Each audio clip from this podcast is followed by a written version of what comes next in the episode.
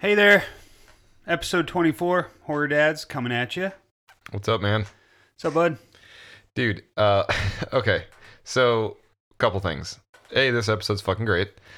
What's the theme of this episode? Theme of this episode is we are talking about horror movies with ensemble casts. Yep. So, like I know what you did last summer.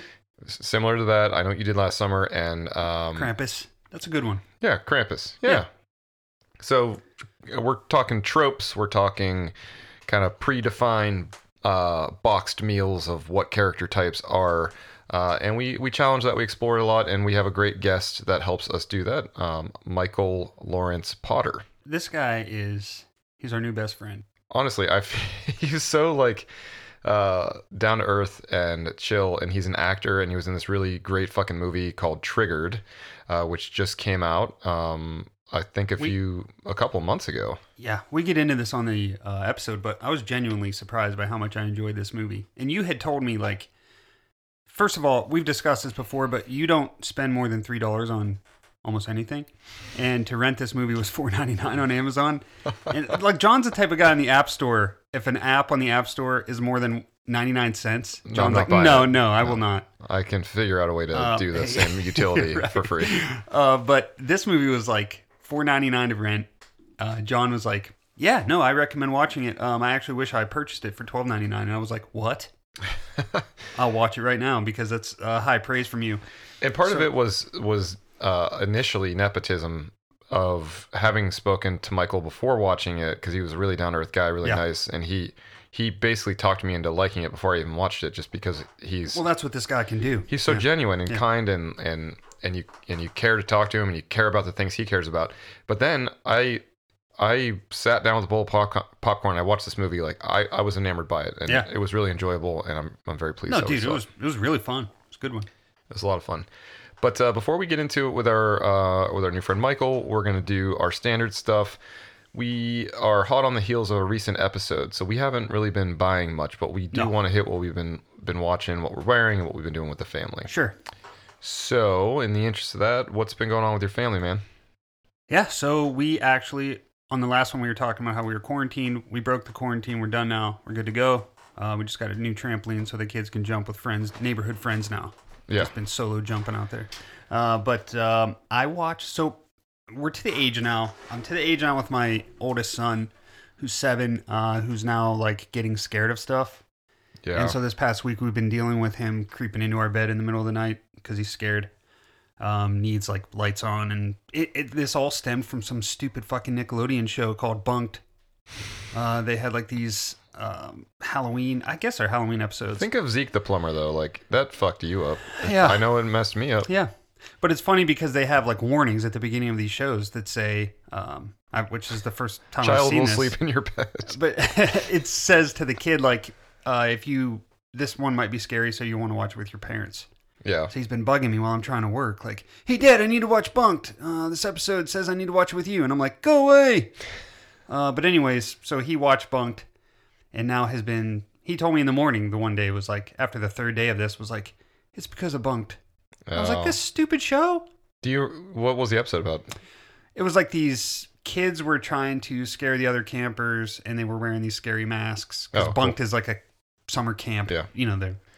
Um, but yeah, it, like when I was watching with him, I was actually like, huh. I'm into Oh, this. that's a Yeah. little bit actually scary, I guess. But Cool. yeah, so we're there. Yeah, I mean, those are always like the gateway things you remember from childhood. Sure. Like I mentioned, the Zeke the plumber idea. Like I feel like that character was a prominent figure in in our childhood that kind of led us into some of the spookier things, which is cool. Uh, but I actually have a little audio clip I'm going to put in here Cool. of a video of um, my youngest Luna, who just turned three last week, and I know I've talked about how she's obsessed with two things: one, the Grinch, and uh, the other, uh, witches. But I bought these three. Uh, she was so she, she was a witch for Halloween, so I bought these three wonderful prints from our buddy Matt Pepler Oh yeah. um, of the three Halloween masks from Halloween 3. So we've got the skeleton, the witch, the pumpkin, and I had a brief conversation with her about these. Uh, and if you'll notice, she refers to skeletons as skeletons and witches as witch Mhm. is. So it's the cutest thing I've ever heard. Wait, what are those up there? What? What are those pictures? Um, watch, pumpkin, and golden. You want to be what for Halloween this year? Um, another wish I want. I want the green face right there, like the gilly, the Gary, um, Tooth? Yeah. tooth. All right, man. Well, Funny, hilarious. what uh, what have you been watching? So I've been on this Western kick. I always get like in the winter for some reason I get like these little itches for westerns. I don't know why, but um, in that thread of thinking, I guess I watched uh, Bone Tomahawk, Oh, which is what just a gruesome also, movie, I just man. love me Kurt Russell, so Yeah, dude. I mean, he, such a he's good, the real deal. Good movie, and it's shocking because like when you first watch it, you're like, is this actually horror? Like, where, where's the horror coming from? Um, but oh my god, I've been watching in the interest of the theme here, the ensemble cast theme. I I hit some of the movies that we don't talk about that have pretty strong ensemble casts in preparation. So I watched through Urban Legend again. yeah, I watched through I Know What You Did Last Summer again, um, and then I did I did uh, watch Her- Hereditary again um, the other day. Just revisiting that, trying to see if I like it more than I did the first time. Um, ties in a little bit. yeah, which does. So, uh, yeah, that's what I've been hitting. Um, I wanted to mention too. I watched. Uh, so I introduced my oldest to uh, Batman, the original, oh, nice. and he loved it. Oh, my sister was telling me that uh, your youngest, uh, Riker, was like really obsessing on the Joker was, too. yeah. Which I I was obsessed with when I was a kid. Correct. Yeah. And he makes me talk like the Joker, but he calls him the Joker. Let's hear it. Come on. Come No, on. again, One I- time, I, just I will once. not. No, I will not. Once. I just do a stupid laugh. It's not a big deal. Let's hear the laugh. No. Just fuck off. Honestly, I'm embarrassed right now. Um, but he he calls him Jokert. I don't know why. I keep telling him there's no T. You We won't isn't put that your thing with yogurt though? Don't you call it yogurt? Yeah, come on now. um, but yeah, so we watched Batman one and two. Well, we we started to. He said it was a little scary. I mean, dude, that intro I know we talked about. I think with Matt Tobin. Yeah, but you know what's funny is he's not scared of Penguin. Hmm. He's scared of fucking Catwoman. So there Well, you go. I mean, that scene, her transformation is pretty. yeah, I think that's where he was like, "All right, I'm a little bit, a little bit scared." That is like a, just a badass scene though. I mean, everything about that that movie's great. Revisiting those, I haven't watched those original Batman since I was like a young teen, probably. You know, Yeah. Yeah. and um, god damn, those are those are fun movies. Those Yeah. are good. Jack Nicholson as Joker in the first one, just Oh, he, he nails is it. that guy is fucking amazing. It's weird because the Tim Burtons they they really brought in some heavy hitters. Yeah, Um, and then they tried to continue the pattern. They're like, okay, we got Jim Carrey coming in, we got Arnold Schwarzenegger Sure. coming in later, and those just were like, those were misses in comparison to the Tim Burton I do. Di- this isn't a Batman episode, uh, but I do dig the Val Kilmer one. Uh, I always, Forever. yeah, Yeah. I always liked Val as the Batman, but um, that's it Chris for me. That's the last one. Robin, It's the last one I'm going to watch. George Clooney, no thanks. Yeah. Oh, I forgot George Clooney Yeah, Batman. Arnold Schwarzenegger in there as Mister Freeze. Yeah. I'll pass. What are you wearing, man?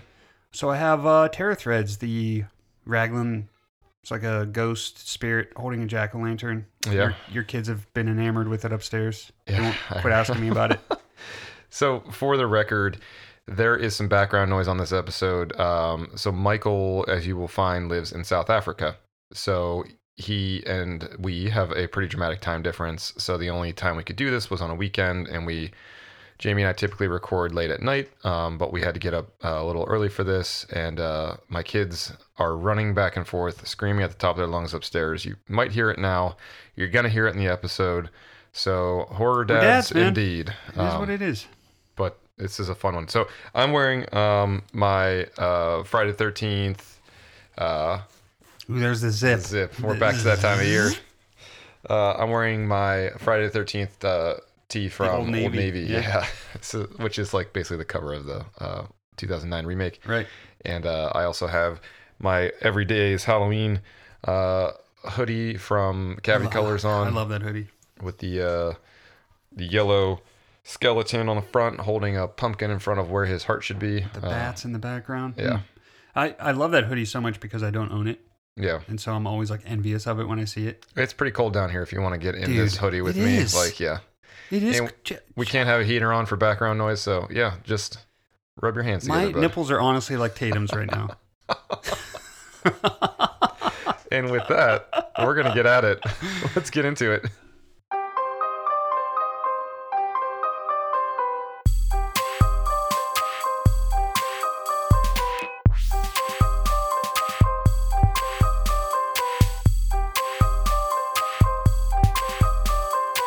Welcome to episode 24 of Horror Dads. Today's a really great uh, day because we have our new friend Michael Lawrence Potter joining us. He's an actor, screenwriter, and attorney. Michael, welcome. Hey guys, thanks so much for having me. yeah, man, we're really excited to have you on. Yeah, this is a okay. So this is our 24th episode. This is gonna be the last one of 2020. Uh, fuck this year, and uh, we're going out on a high night. High note, though, we've not. So I guess of the guests we've had, this is uh, really only the second actor we've had on. Yeah. Yeah, I think Emily Bennett and uh, now Michael. Yeah, and Darren Callahan flirted, I think, with the acting gig Yeah, a little bit. Um, but so this is awesome. So Michael, uh, I've been touting on social media all week uh, your accent and uh, how great people are gonna uh, receive just the fact that you sound so serene when you talk. So we're pumped about this.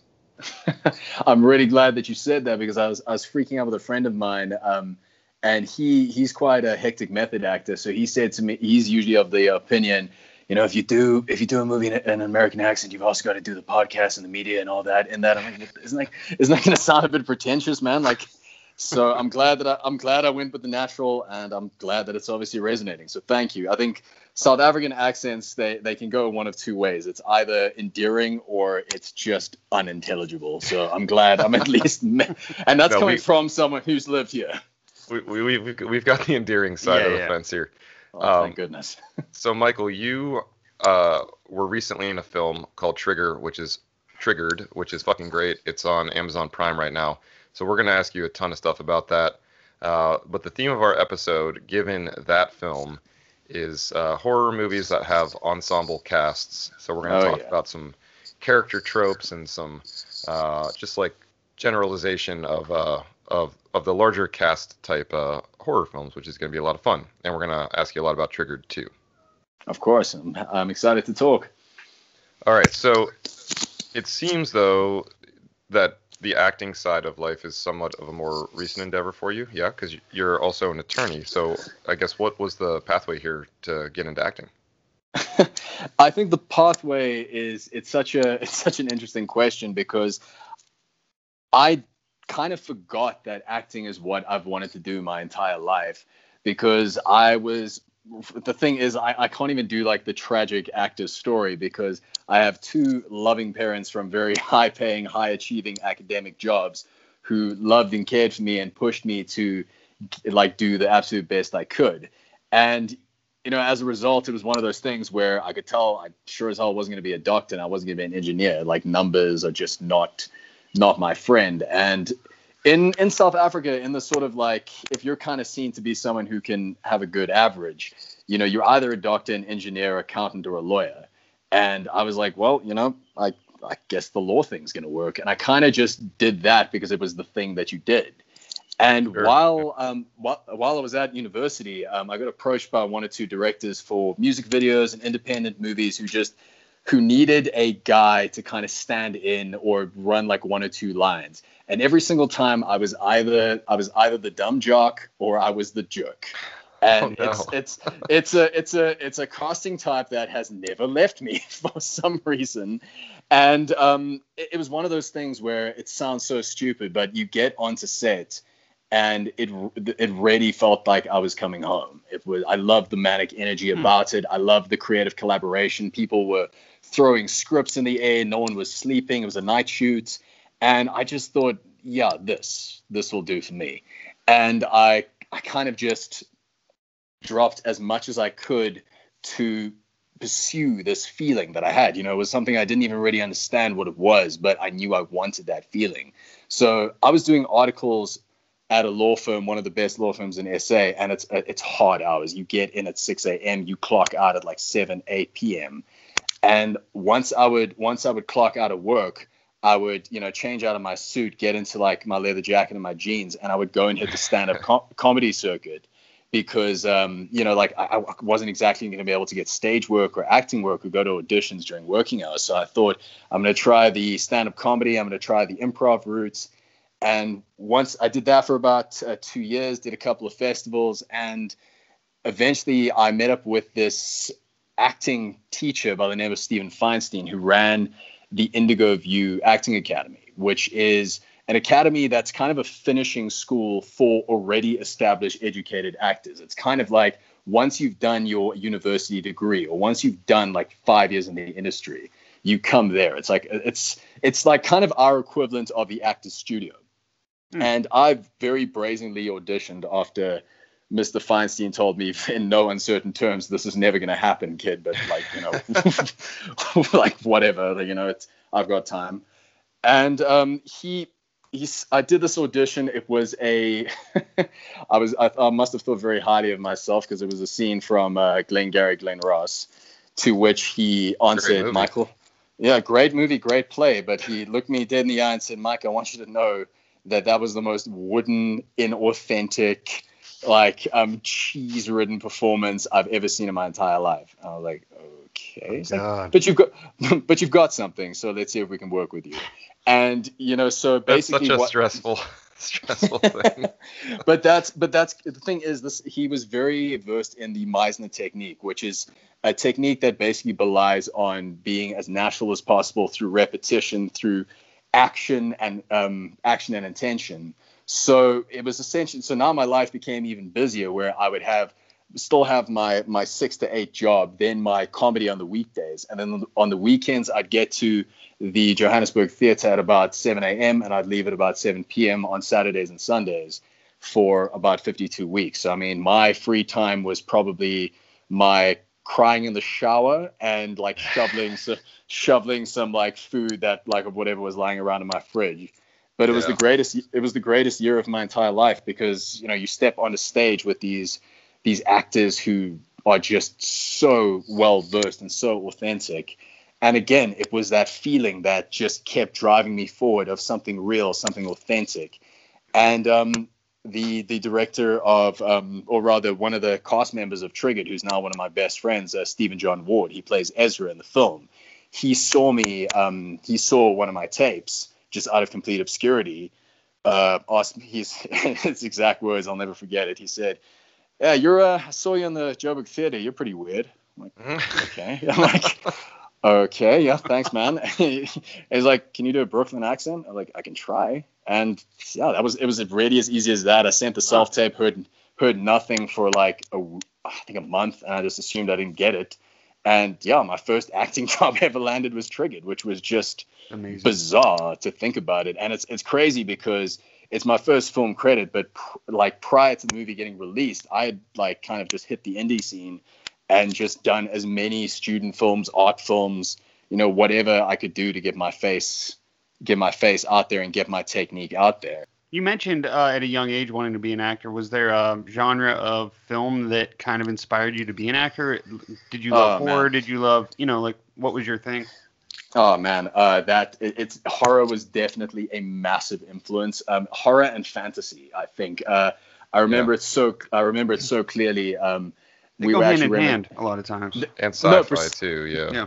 Horror, precisely. It, it's it's the whole thing of of suspending disbelief and just being engrossed in whatever's happening. Sure.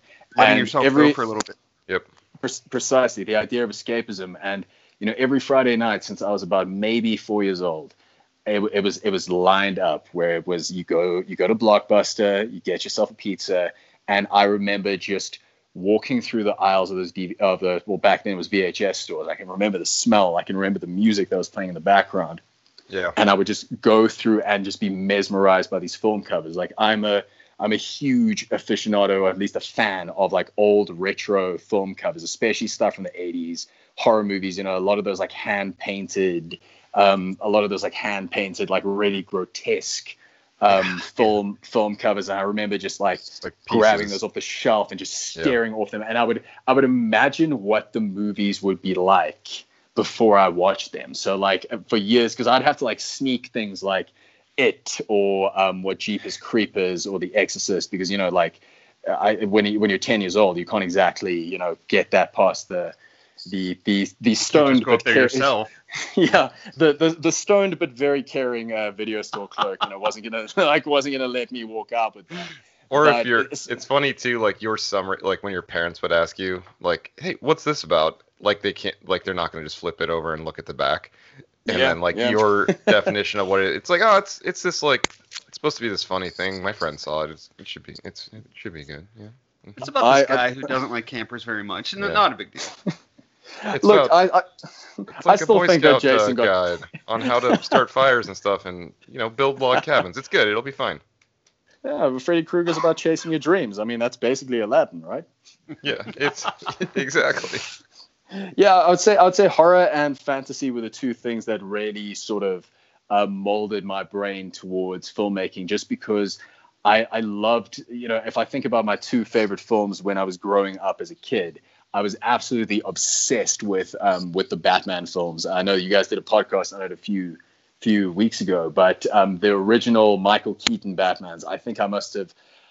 I, I can't remember if it was this film or something else, but I remember there was a VHS that I hired so many times that the the video store clerks were like, "Dude, just take it. Like, like you, you take this out more than yeah. anyone." And I just remember being fascinated by the character of the Penguin, just this grotesque, um, sort of um, like mal malnourished, evil human being with a sort of good side to him. And I remember just, and then I remember my mother showed me a photo of Danny DeVito as a normal human being. And from there, that just blew my mind. It's like, wait a minute, wait a minute, wait a minute. You're, t- you're telling me that he's like this, but he can make himself look like this. And from there, I was just absolutely smitten with uh, character acting, like Robert Englund as um, as our boy Freddy. sure. Like that for me is still just a sublime sense of character acting. I mean, he had to sit in the chair for 16 hours to get that makeup on, changing the modulation of his voice, changing like how he walked and how he talked. That that kind of hooked me. You know, the idea of being somebody else, the idea of creating a story and just morphing your entire body and the way you conduct yourself. It it it's become a sort of mesmerizing. It's a mesmerizing process that clearly I'm still fascinated. Yeah, as a child, that's um, like it's almost incomprehensible, and it's Yeah, it's yeah. amazing to like as you know like my. It's funny you mention this because I mentioned in the intro um, that my son I just introduced him to the original Batman, and uh, yes, yes. he, it's the same. Now I'm watching his like the wonderment in his eyes, like wait, because he knows Danny DeVito from other shit, you know, and he's Yeah, like, it's always sunny in Philadelphia. Yeah, right. Yeah, he binge watches it every weekend.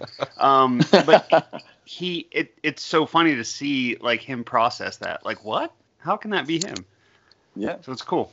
And it's also funny, Michael, that you mentioned Freddy Krueger, because I do want to bring this conversation around to Triggered. And the note I have written here okay, so Triggered, for those that don't know, uh, this is the epitome of an ensemble cast. It's uh, it has elements of, I, I mean, Michael, y- you had referenced a handful of films that are kind of similar to this, like it's very battle royale meets. Oh yeah, um, yeah. meets like a 90s uh almost like slasher sort of compounding of personalities all in a really tense and terse situation that they're trying to to navigate through Yeah, you get hints of like Hunger Games and yeah shit like that. and and the the film though it relies on practical effects um so i I. I don't know there's probably cgi in, in actually in your scene um however the or maybe there isn't but the makeup in your scene uh at the end of your long scene i guess we'll say for avoiding Yeah, yeah. spoilers um, you know you you were one of the ones that like were bloodied up and like beat the Oh, yeah. shit probably yeah, yeah. More than a lot of others. So do you? I, and the note I have written here is: Did you feel like Freddy Freddy Krueger? like, how long does it take to get makeup that looks like that? I'm sure it takes. Well, a look, yeah. Well, look, I was nowhere near um, uh, what's it, Robert Englund or like maybe Jim Carrey in The Grinch. Like for me, it was more just like first of all, my first movie, so I'm walking around with like stars in my eyes, is absolutely dazzled by the wonderment here. And um, it, it became very clear that I this was my first set that I'd ever been on because my director takes a look at me and goes like, "All right, Mark, that was a good take. Uh, we're gonna need you to go speak to the DOP." I'm like, "You got it, boss." And I like turns my castmate. I'm like, "What the hell's a DOP?" He's like, "Director, of director of photography." I'm like, "Got it, thanks, man." And which person Um, is that? Yeah. yeah. So I um so basically like the first thing that happened is like I had to get there and sit in the chair and had to get a lot of prosthetic makeup on and a lot of fake blood. Now that took me about I think it was about two and a half hours. And then on top of that, I had to get touch-ups every now um, like about every hour and a half just to make sure that the blood was um, super fresh and that you know nothing like there was no adhesives that was slipping and every now and again they would just like like kind of compounded and add like more maybe skin tone more sort of like blood plasma like whatever needed to happen to make it look more authentic. And um it, it was actually a funny story. So for the big reveal of my of my makeup like i said i won't spoil it but there is a sort of like big reveal of it. And I spoke to the director and I was like, look, man, um, I don't know, like, you want to get that realistic um, reaction. I don't know if it's going to work if I'm just like standing by craft services, like eating nachos, you know, my castmates are just sitting next to me. I'm like, why don't I go out and then like when they see me, it's the first time they've seen me and that like initial take is going to be authentic. I was like, yeah, I like that. Very good. Like, I don't know who the hell I thought I was like proposing anything to a director, but you know, Look, I was like- just talking to the DOP. I've got some suggestions. Look, I've been on a film set for seven whole minutes. I know what I'm doing. So I, so I, I went out into, I went out into like the field because we're, we're filming on location in these woods, and I go out into the field of um, this.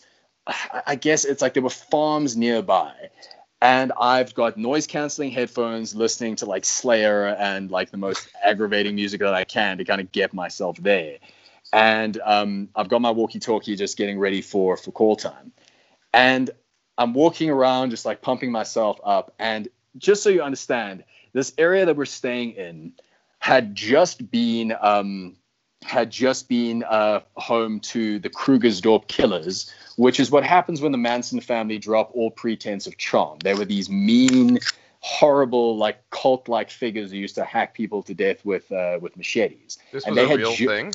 a real thing. Look it up. It'll it it, it, I, how it hasn't been made into a movie. I have no yeah. idea. And I'll, it's I'll called what? you The Kruger what? the Krugersdorp Killers. I'll send you guys a link. It's Jesus. fascinating. All but right. these guys had just been apprehended, like just been. So they were all over the news. And I'm walking, I'm walking through the field. I'm listening to my music. I can't hear anything. All of a sudden, I feel this cold sensation against my shoulder, and I yell. And I mean, I'm 90% caffeine and 2% sleep at this point, and I just like start running through the field. I trip over a rock. I smash into thorns. I smash into what I can only assume was a glass bush. And I'm just like stand Dude. up, covered in cuts, covered in thorns, and turn around at a very confused looking Kyle who had no idea why I was making such a fuss out of getting licked.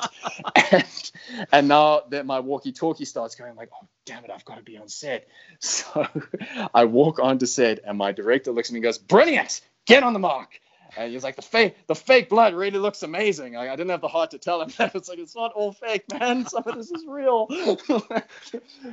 For those that have not seen it, you know, we did push this on social this week, so hopefully a lot of our loyal uh, followers had an opportunity to check it out before watching. But this, given that this is Hunger Games esque and Battle Royale esque, as one would imagine, like the characters start to drop off. Okay, so we're just gonna Oh, go yeah. ahead and state that basically everyone but one person dies in this movie. Okay. yeah, don't Now- get attached, guys. so don't so don't get attached. Um, before recording, I had an opportunity to connect with Michael earlier this week, and he the actually the inception of the idea for this episode. He said, "Who do you think the last person standing is going to be?" Because I hadn't watched it Mhm. yet. Yeah, yeah. So we went through all of the different character types, uh, and, and he very succinctly defined each like uh, horror trope. He said, "Okay, we've got the square jaw guy, we have my guy who's kind of the uh, the Anansi character, the trickster. Uh, we have you know, the MIT student. Uh, we have the introvert. We have, and, and he he classified through all these. So I made a guess. My guess was wrong, um, but uh, it was it was fun. So that was sort of the inception of the ensemble cast idea. But Well, as with all those types of movies, it always like there's always twists and turns, and yes, you there know are. you you uncover facts about people that you didn't previously know, and so yeah, and I mean I I was genuinely shocked and surprised by how much I enjoyed this film. You know, you kind of through Instagram we kind of get recommendations for movies or people be like, oh, I was in this movie, and a lot of times it's kind of like, oh, well, that was something.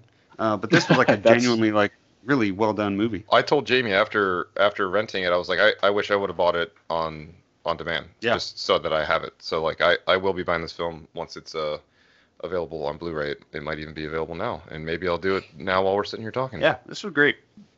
So So- that'll be fantastic. I've seen I've seen the covers, um, the, the Blu-ray covers, and I'm just, I think you guys are in for a treat. I oh I think I actually posted one this week. Uh, that was uh, it, it it looked like it was like a hand drawn sort of. Yes, Yeah. yeah. it was really cool. But I, I do want to talk about the establishing shot of this movie and just kind Sure, of the yeah. tone and the general vibe and feel of the film.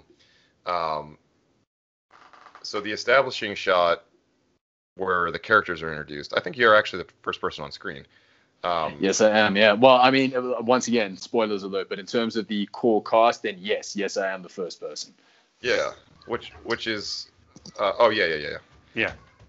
And there they go upstairs, Mhm. sprinting but the the establishing shot with the core characters it is really cool because it's uh this film is 99% filmed in the dark um, Correct. and the lighting is really really fantastic like i can't imagine the amount of hoops you guys had to jump through as a team to get the lighting to be what it was but it's it's very well lit and basically the middle of the woods in the middle of the night Yeah, I was impressed by the fact that I there were times I was like, is this a film set? Because i, I know you're right, the lighting like I never struggled to um, you know, see what was going on. And a lot of times with dark movies like that I do. But it's very Friday the 13th part 2, the way it, Yeah. it establishes because you guys are all sitting around a campfire, you guys are having a good time, you're drinking uh, and without it being too contrived, like you really are introduced to the tropes and the different character types pretty immediately by the interaction that they're having with one another in that establishing shot. Yeah, I got a very this is weird and maybe you guys will be like you're dumb, but I got a very like House of Wax vibe from the beginning. Oh yeah, I have yeah, that yeah. right here. Oh, there, there you go. I do. Which, by the think way, I do. I love that movie. So Yeah. I, I think it's the elements of camping. Yeah, unfortunately, uh, unfortunately, Paris Hilton wasn't available, but you know how it is. Yeah, Yeah. We, we did we did what we could. she was, she was booked. She was because tied up with something else, yeah. Yeah, Of course, of course. Uh, but the color of okay, so there are these vests that are fixed to all the core characters, and essentially, like, there's a Ah. scoring system that occurs so that depending on who offs another person, or if someone's Yeah. near someone that dies, you get a score. It's like laser tag essentially in the middle of the woods, but instead of laser gun, you're using um, other Whatever weapon you can weapon find. you can Yeah. find to kill your friends. Whatever, whatever's lying around, whatever's coming out of the um, Call of Duty loot box at that point. Yeah, but the color of the vests. Dude, I was gonna mention the color. Yeah, The when- way it like reflects on their faces Yeah. and stuff, yeah. It's beautifully shot. Honestly, it is. It looked great. Um, No, that, I think that's all. That's all down to um, our cinematographer, uh, Mr. Gareth Barnes, uh, phenomenal guy. Actually, drummer of one of my favorite bands growing up, which was very, um, which is very uh, jarring to say the least. And um, it, it, exact, it was exactly that. That is just the the cinematography, the lighting was down to an exact science. And they were, you know, once again, like I said, I was on set and I didn't understand half of what was happening, but the precision in which these guys would position lights or position filters or get a certain shot with a certain composition, it really was astounding to watch. And a lot of work was put into that. Yeah. And the other thing too is, I, I have written right here, the photography of this film is great. So Yeah, I mean the it's funny because movies are a genuine like ensemble cast you know, like to make the movie. There's an ensemble of people that are just fucking so well versed at what they do, and um, they're all like experts at their craft to make this one thing. You know, it's like Yeah, and the sound design's need- great yeah. on this. Oh yeah, I mean everything about Yeah. this movie was really well done. Yeah, I, I, the sound design I thought was, you know, spot on, and there's shitload going on. It's all outside. There are a million different characters or a million different things happening at once. So it's it's very cohesive. It feels natural. Um, and I have uh, in my podcast home office space in the basement here, I've got surround sound set up, and I think I emailed you after this. Like typically, I watch movies for the ninth time out of the corner of my eye as I'm doing work or doing freelance or whatever it might be. sure, sure, Um, yeah. But I actually I made a bowl of popcorn. I came down here. I I poured myself a whiskey. I had a bowl of popcorn and I had a notepad in front of me and my phone wasn't even near me and I literally did nothing but watch this movie and take notes. That's great. Um, so yeah, I I was impressed. I can't recommend it enough. Um, definitely worth checking out. Do you remember the end, or was there too much whiskey?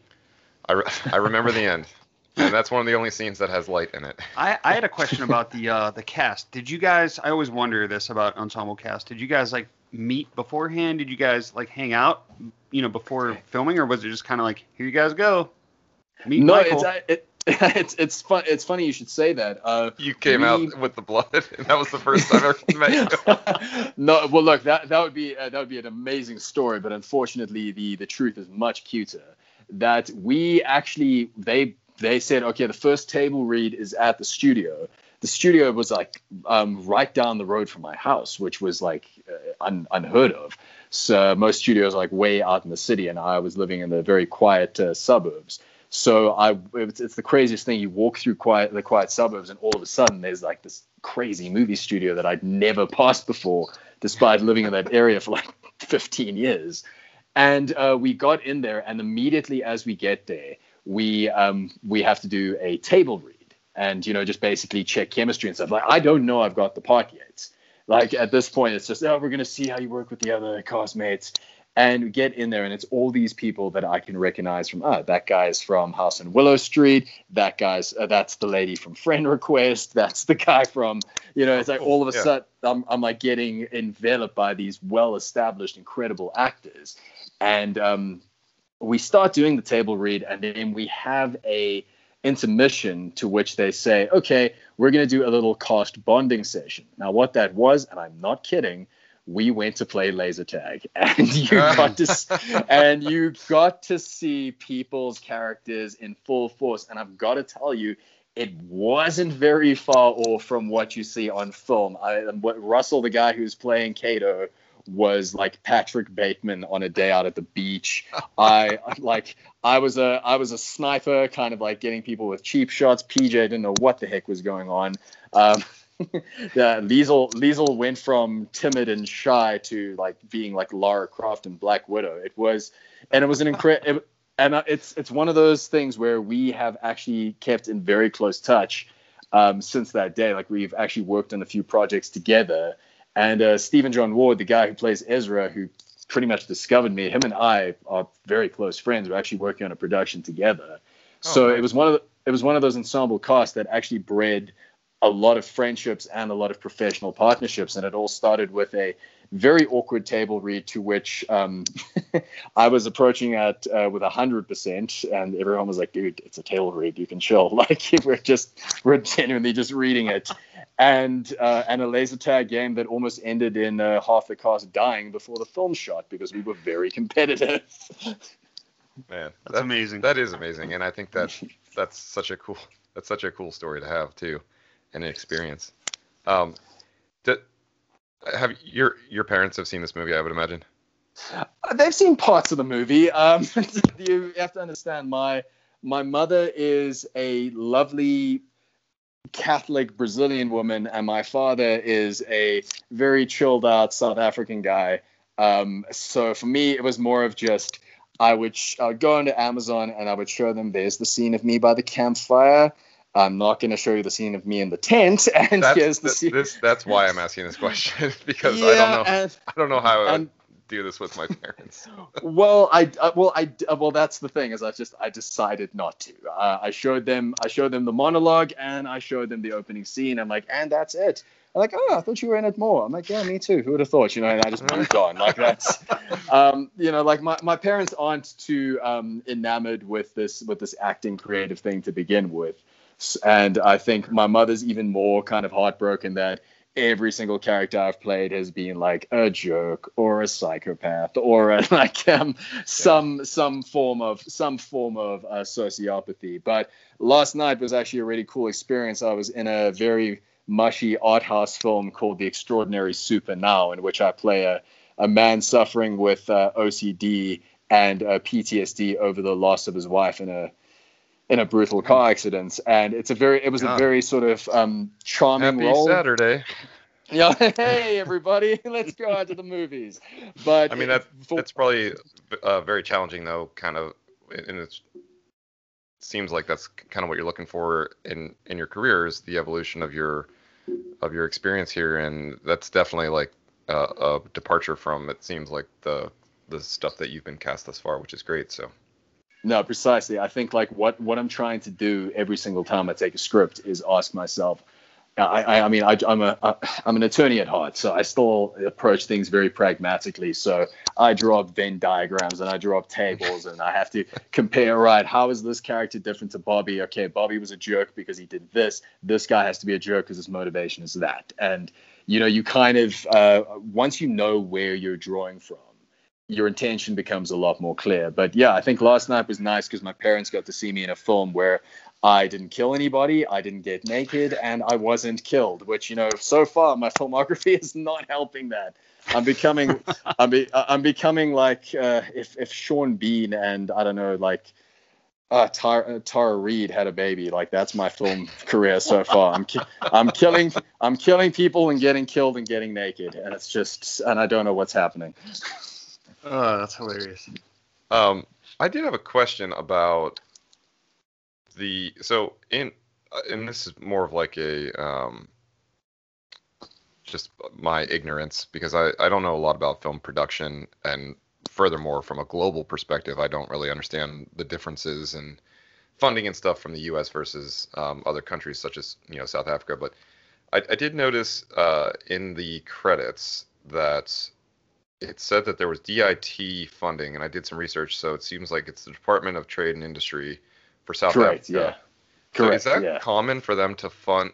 Was it because of the location? Was it because of the project type? Do you have to like, what? How do you get funding, or or do they just help fund movies that they choose? Like, what is it? Look, look, I'm gonna, I'm gonna speak, um, I'm gonna speak as candidly as I possibly can in the sense of that I'm very much learning the ropes of the production game.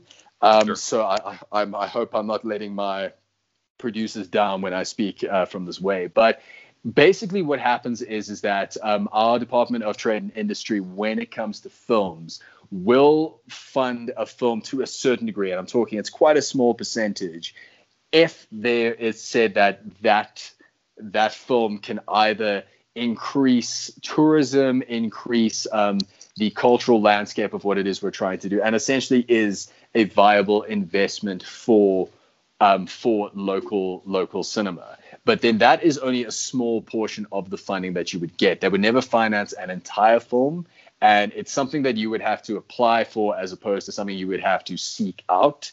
And it is certainly something in which you would have to jump through several hoops to get. Um, there, Yeah. thereafter, it's it's private funding, it's uh, investors, it's um, raising from backers. But uh, the DI, DIT funding is a lot more of a stamp of approval as it is core funding. And I really, I really hope that, uh, really hope that I got full marks on that question. Like I feel like I'm back at school, or I'm Well, back in court. I'm in court being cross-examined. to, to be honest with you, like I think it met the mark. I mean, you you're talking to two idiots from Northeast Ohio, you know, a million miles away, and the Buckeye I State. yeah. Well, I I mean, like I now have the ambition to come to South Africa, and if I do, the first thing I'm going to do is probably call you and uh, have you show me where to get the best beer I can find. Yeah. And Well, I would I would absolutely I would absolutely say that uh, finding the best beer in SA. Look, guys, it's gonna take a while. We're probably gonna have to hit like 12, 20 bars, but I'm gonna I'm gonna hang in Sure. there with you. I'm gonna walk you through it. You know, we're we're gonna get to the bottom of this. But We're, up, um, we're up for the challenge. Yeah, educational, Yeah. educational purposes. We're gonna need some, No, I thi- some funding from the, the government on that uh, endeavor as well. Absolutely, you know, we'll make it a we'll make it a cultural expedition, and uh, I, I would absolutely say that anyone that's on the fence about coming to South Africa, the minute that things get a little less crazy with the pandemic, I would say please come through. First of all, American dollar versus rand, you guys are going to be okay, and second of all, I'll second of all I'll say you have never seen weather quite as beautiful. There are animals and natural resources here that will blow your mind. The people here are friendly. Uh, we have like probably the most underrated and cool nightlife and music scene. And quite frankly, it's just uh, it's uh, as a as an American, I think that there's a lot of culture here that is just going to be completely alien to you. And I think that that's the best thing you can ask for when you go and travel. and Um, come through Ohio is the exact opposite of what you just said about. Yeah, about. there's not a lot of culture here. Um, however, Weather is cloudy always.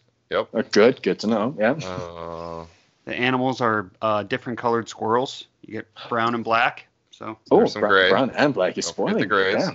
Damn. yeah, we. It, you know what's actually this is really funny. We are like the only spot in the USA that has black squirrels. Is this correct, John? so they've migrated. Aren't migrated. they from Canada? They're from Canada, and where I, my alma mater, where I, where I went to college, there was a professor who was in uh, Canada and was like, "Oh, I these black squirrels are amazing." And turns out they're like really vicious. Oh, for yeah. They're they're like they're pretty territorial and nasty compared to other squirrels, but he he brought them here and started to like breed them, and then they overran. And Kent is uh, like 50 miles from where I live now, and John put one of these squirrels in his trunk when he came home from school one day. they're all over my are. backyard now. so uh, that's how it happens. Um, well, I mean, I've, I've got to make my way to Ohio, um, if for nothing else, but uh, the fact that Cleveland boasts America's first traffic light. It began on August the 5th, 1914. Yes, I did just Google facts about Ohio so I can make conversation. I was gonna say, how the fuck does this guy know this? oh man, that would be that would be horrifying if I just knew that, right? well, you played it well, so uh, John and I both have uh, traffic light tattoos on our ankles because Oh, of course, right, right, right next to the right next Right. to the uh, A- AFI funeral for a friend once, of course. did, did you did you get the did you get the emo the emo swallows as well? Because I got very close to getting those little birds on me. City and Colour, I blame them personally. oh, I mean, oh, Dude. right next to our star. City and Colour, my my one of my best friends uh, played acoustic uh, when my wife and I walked down the aisle, so I'll Oh, go get it wow. today. Yeah. Yeah, well, you better better jump on it, man. And if, uh, by the way, do you guys say Alex Alex on fire or Alexis on fire? Because we used to fight about that in high school. We say Alexis. Alexis, yeah. Alexis on fire. Okay, so you Yeah. you're reasonable individuals. Um, I did have one favorite quote I wanted to mention from a comedic perspective uh, from Triggered, but uh, I think you said his name was PJ, um, the dude who was the musician who yes, PJ. Yeah. relief, and he was talking about his band. So speaking of bands, but Sure. when he, he said his new band name, he goes, "We go by Butthole Equinox now." Yeah. I- I, I was so not.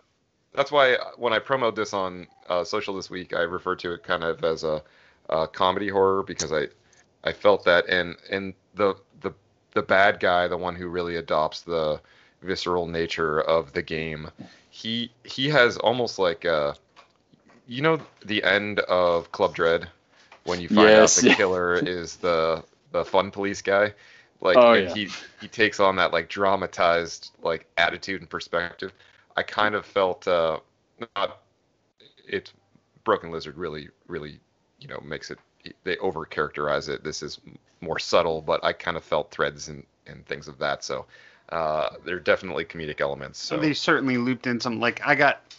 It was funny and also very like throwback to Hunger Games when Kato jumps over that log, and he's chasing and like he just lands with like the the hammer Yeah. down and the knee oh, down. of course, man. gotta gotta have gotta have the gotta have the superhero dismount, man. I found that scene the to be so funny. So, well, Michael, let's let you plug your stuff, man. A, where can people find you where you want to be found? B, what are you working on now? C, what do you want to work on? Um, and then we can talk about uh, your top three films. Sure, man. Well, first of all, um, if you want to find me on social media, which is the only place I'd like you to find me, don't don't stand outside my house anymore. It's weird. Um, but if you want to find me on social John media, and I out there.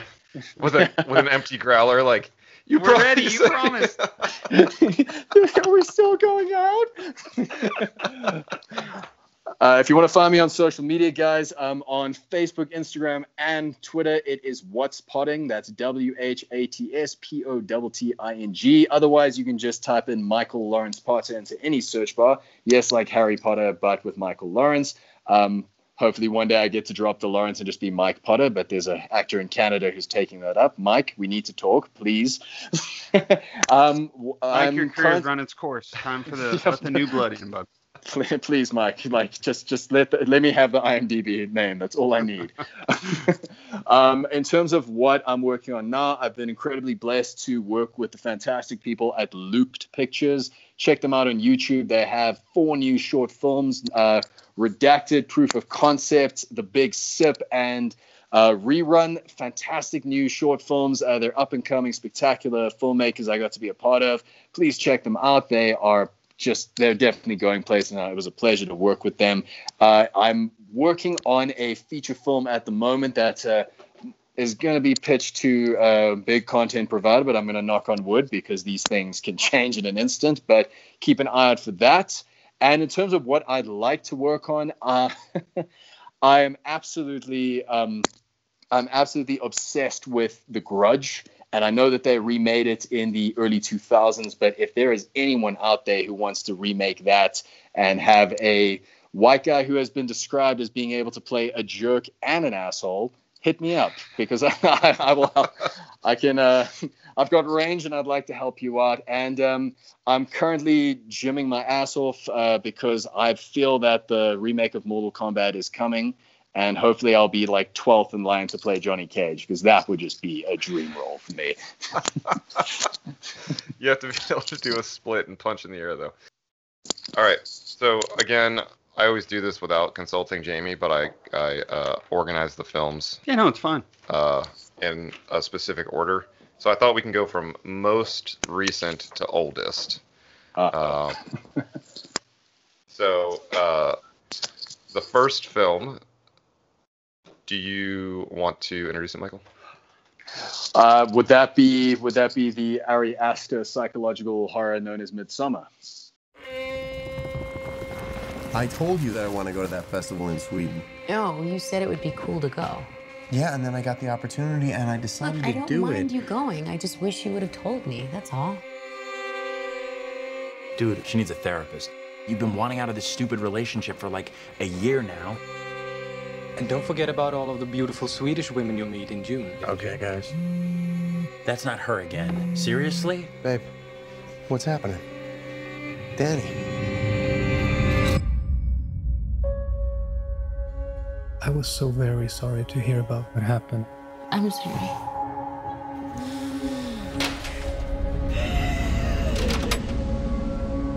I invited Danny to come to Sweden. You know what she's been going through. Christian says you've got this special week planned. It's sort of a crazy festival. Special ceremonies and dressing up. That sounds fun. Yes, it would. Midsommar Ah. 2019. That's right. And my word, many sleepless nights had on that one. So for the for those of you who don't know, Midsommar is a really, really, I suppose the best way you can describe it is a claustrophobic, um, a claustrophobic horror film shot entirely with uh, the exception of one or two scenes, shot entirely with uh, during the daytime, which Yeah. just makes it so much more jarring. And it is an ensemble cast that boasts some spectacular actors like Florence Pugh. I mean, she's probably she's like Hollywood royalty at this point. But it was one of her first. Um, it was one of her first like sort of establishing roles. And it's you know horror movies unfortunately get the the stigma of having sort of very very baser instinct acting but florence is just so nuanced and so uh, human in this. But it's essentially about a group of friends who go through to sweden to take a look at a archaic midsummer festival. And they go into this uh, tiny little tiny little village cut off from civilization where strange things begin to happen, and it is just you you have no idea what's going to happen next. It's and it's just full it's just filled with so many turns and the psychedelic elements of the of the filmmaking and the character development. Oh, i can't I, I i genuinely gush about this movie. I think artistically speaking because i'm quite a i'm quite a hipster and i'm quite a snob like artistically speaking of the three of the three of the three movies that i've put forward here this is the one that i'm glad i get to speak about the artistic um, relevance of it because the other two uh, the one is an enjoyable um, enjoyable cultural hit and the other one is well we'll get there but it's Mm. still one of my Mm, mm, favorite mm. movies yeah, the yeah, but Oh my god, we're, we'll get to that uh, momentarily here. But this, so this film, um, Oh god, I, can't quit laughing thinking about it. I know. So this is the second time I watched this film was in preparation for this episode. The same, yeah. I struggle a little, just for me, um, with this kind of horror subgenre. Um, it just typically isn't my my train stop. But I will say Sure, that sure. this go round, this watch through, was way way more positive than the first time I watched through it, and I think partly because a I didn't understand the film the first time I saw it. And Sure, I yeah.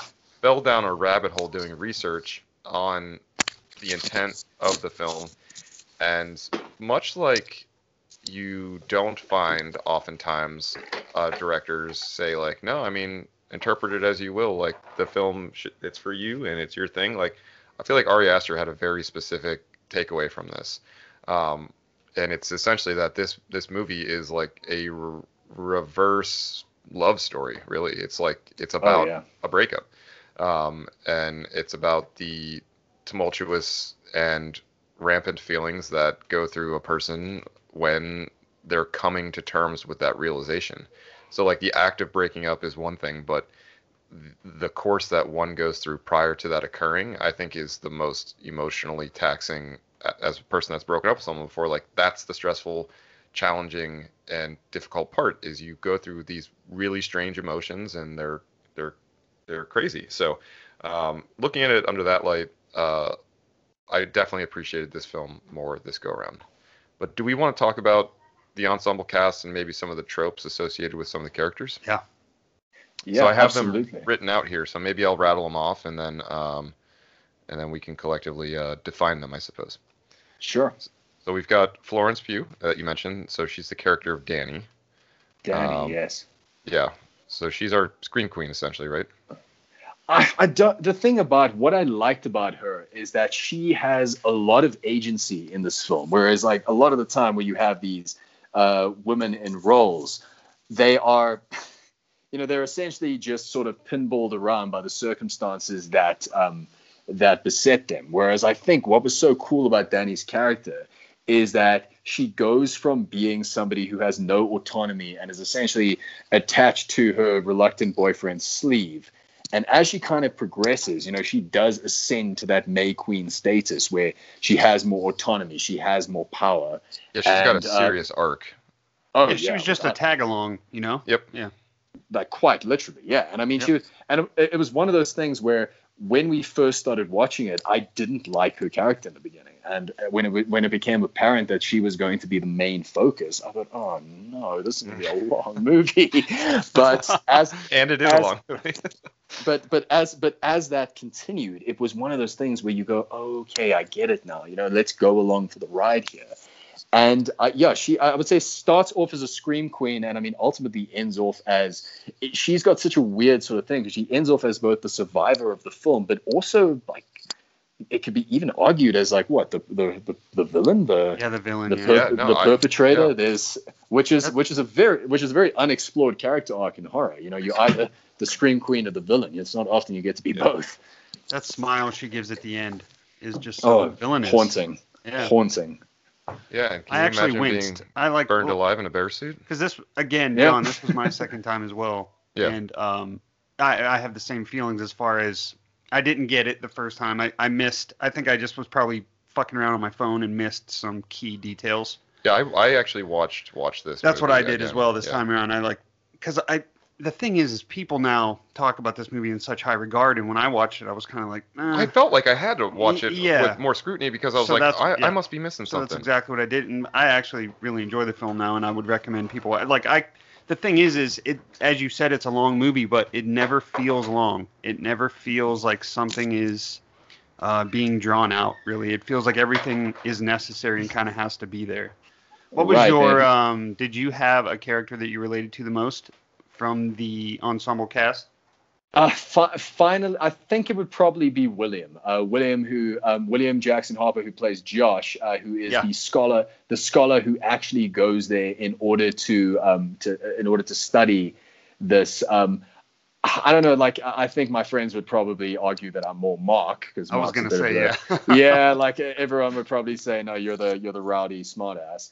But um, I think I'm a lot more Josh in the sense of that he's just a guy who's trying to get his job done, and you know I'm usually the guy who's got all of the the, the drama's happening around me. Like I try to be, I try to live a pretty drama-free life. Sure. You know, said said by someone who, like everyone who says that has a lot of drama. That's just a fact. But um, you know, I, I, I, you, I, in that situation, I have been in that situation where like you're at a music festival or you're at like a, a school field trip or something, and there's like the couple and they've broken down, and your friend who's a smartass at the worst of times is now being absolutely insufferable.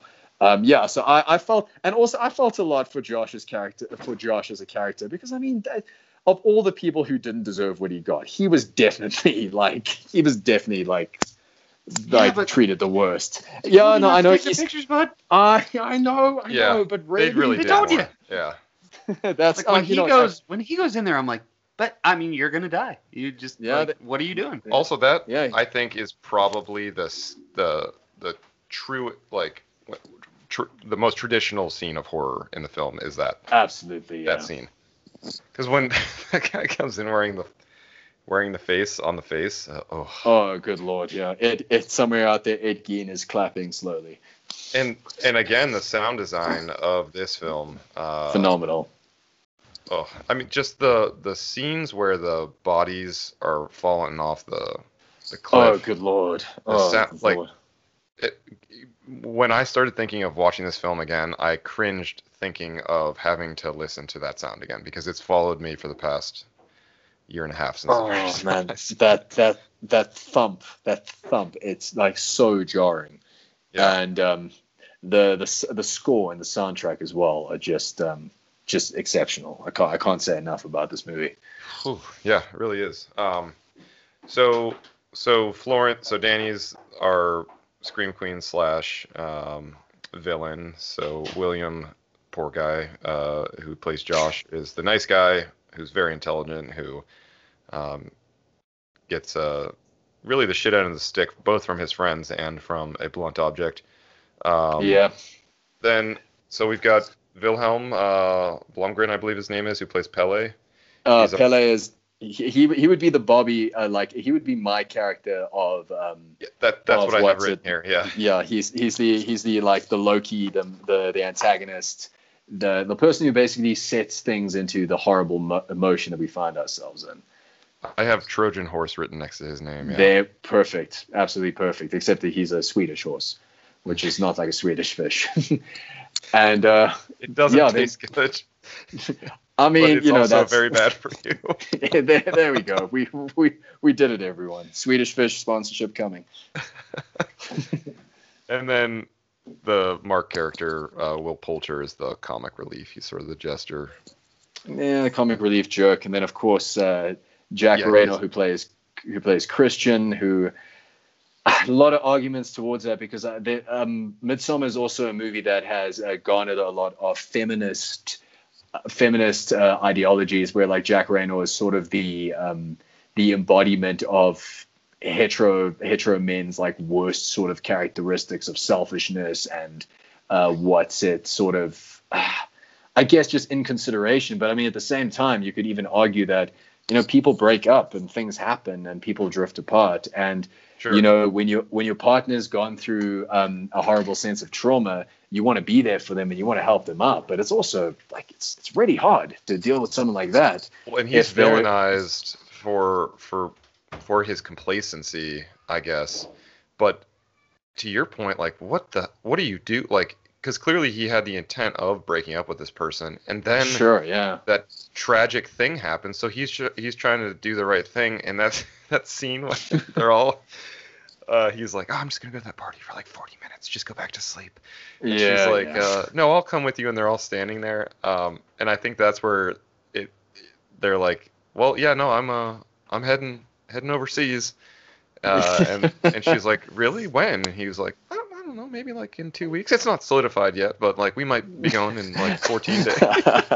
so it's like he he had this thing completely planned out and that's and that's the thing and once again one of the reasons why i like this movie is that yeah they are very set stereotypical characters but there's a lot of nuance between them of like if you read between the lines you're kind of forced to question the stereotypical visions they get given which is one of the reasons i love triggered because you know bobby's a jerk i'm not going to ruin the twist but I mean, he whether the reason was good or not, it was his reason, and it was good enough for him. You know, in the same way that you think, you know, um, like you know, Ryan, Ryan had her reasons. Was the reason good? No, but they were hers, and it, that's and, and, Christian that's has his reasons here in this film. To your point, like I, I completely agree, and I, I did also want to note. I think you hit on something with the um, with uh, Ari Aster's intent on on Christian's character because I, I I feel like, and I was reading about how uh, the scene where he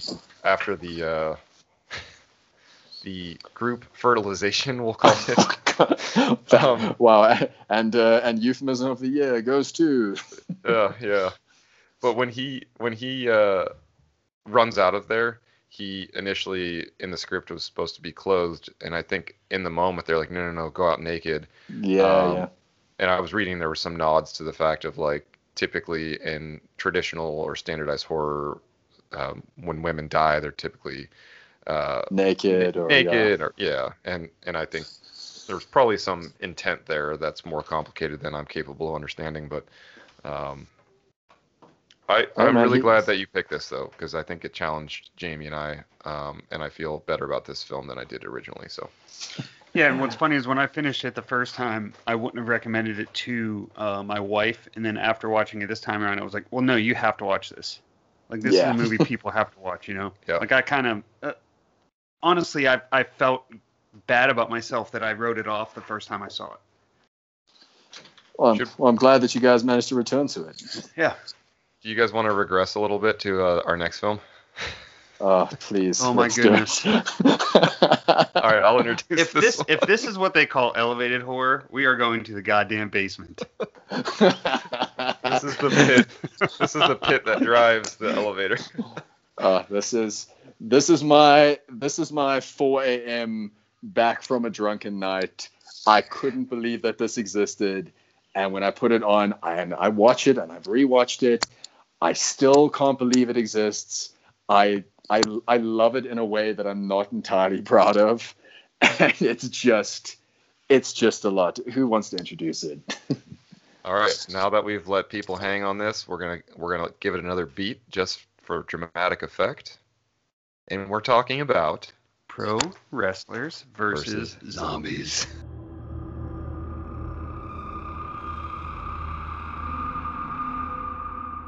got a private gig, and they want you.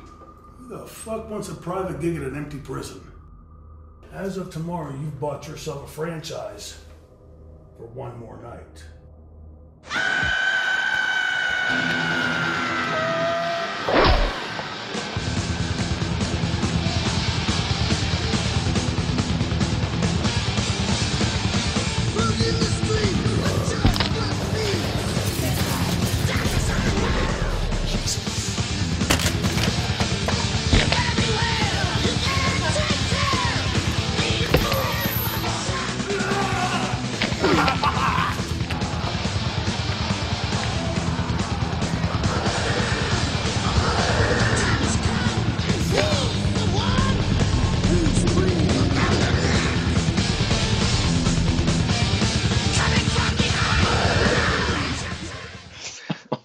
Wrestlers versus Zombies 2014, directed by Cody Knotts.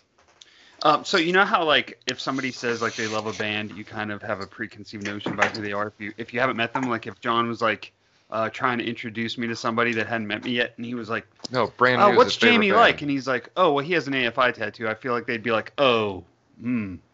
and so when John was like, "No, this guy recommended this movie," and I started watching, I was like, black? "Who the fuck is this guy? This Michael Potter? Who likes this?"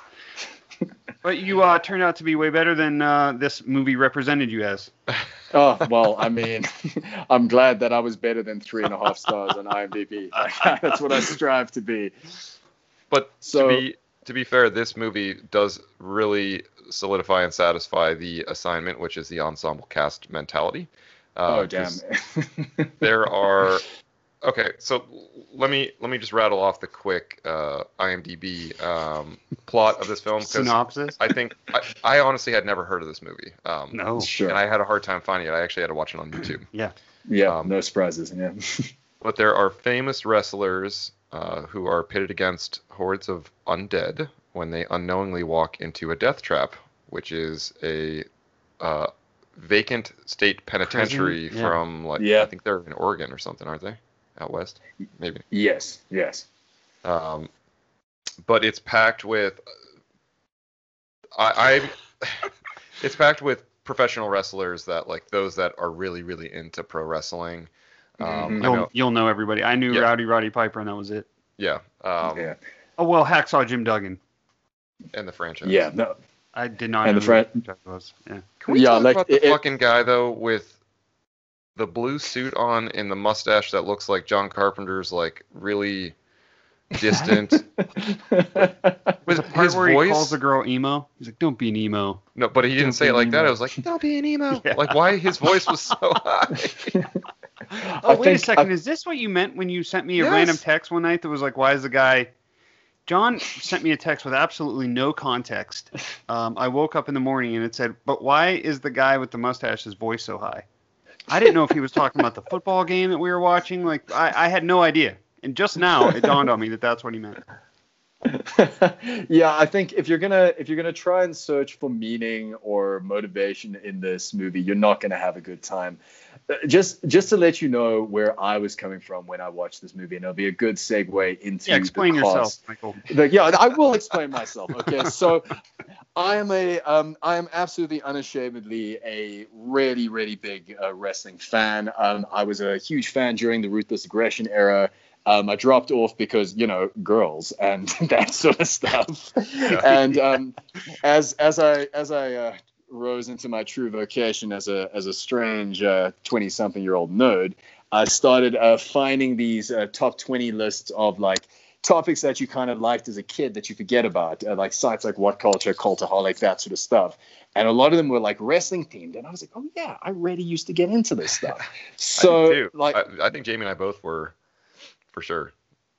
And, and and like with that, you know, there's all the thing about wrestling is that it's like, how do you even explain it to somebody? It's it's what would happen if you try to do the Avengers on a budget and someone just like quickly explained to you it's like UFC combined with the circus if you were like I don't know, you, you drank a bunch of cough syrup and everyone was talking like they were in a soap opera. It's just like I don't I I don't know. I don't know, but I love it. And there there was a top ten of like the like pro wrestling movies. And there was The Wrestler with Mickey Rourke, which is obviously just absolutely incredible. Um Mm-hmm. yeah, then that's a really good there- film. there's like Requiem for a Heavyweight, which is in, which is incredible, and then they had Pro Wrestlers versus Zombies, and I thought I like zombies, I like pro wrestlers, I like movies with the name verse. Let's check this out. It's 4 a.m. What else am I doing? The- you know, Alien, Alien versus Predator, Kramer versus Kramer, Kramer versus Kramer. Not that scary, you know, like as far as horror movies go.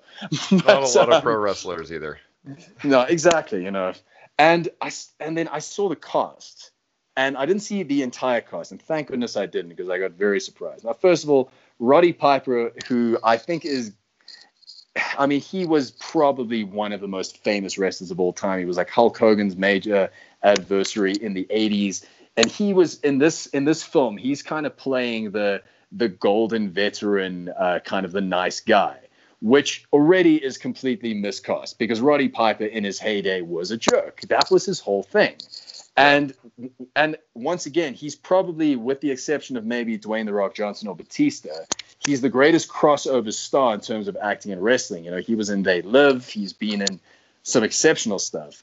But yeah, I there feel like he was not only a vet, a veteran, he was a veteran on both sides of that verse because the, from the wrestler standpoint, obviously, and then also in the horror community, like he he was in one of John Carpenter's better known films for sure, and, and They Live, and I, I feel like uh, in that movie too, like he also had that attitude. I'm here to kick ass and chew bubblegum. Chew you know, like he was bubblegum. a hard ass. Yeah. No, exactly. But like what makes it so heartbreaking is that it was this was genuinely one of his last appearances. And it's just it's just such a kick in the in the proverbial. Um, but it, it first of all, it was just a fever dream to see him taking on like a bunch of extras uh, dressed up as zombies, playing them, you know, very unconvincingly. Sorry, Cody, but your the the zombies needed some work, man. Um, I was thinking get- of that too. Like those those had to be fanboys, and think of that experience for those people. Like, hey, Oh, we're gonna man, make a movie called Pro Wrestlers versus Zombie, and you you're gonna eat Matt Hardy, and I get to I get to grope the broken one, Matt Hardy. I'm there. Like let's let, let's do it, man. And that's then once again, then you uh, to get back to the cast. Then you have Jim Duggan, who was yeah he was popular back in the '80s, was way before my time, but he was like a Well, I guy had a that I had. styrofoam like two by four Hey-o. that, they sold at the uh, wrestling shows. Jamie has Yeah, it in his I- hand right now. Every time I say something he doesn't like, I he just hits hit me him in the neck it, with it. That's I mean that's what that's what Jim would have wanted. And to see like he was the guy that I had to Google because I had very little um, understanding of who he is. And after seeing this movie, I still have very little understanding of who he is. I guess I guess I guess he was the tough guy. Like he he hit zombies with two by fours. Like it's not Mm-hmm. this is not this is not like David Mamet. You know, I'm not sure what I can say about him.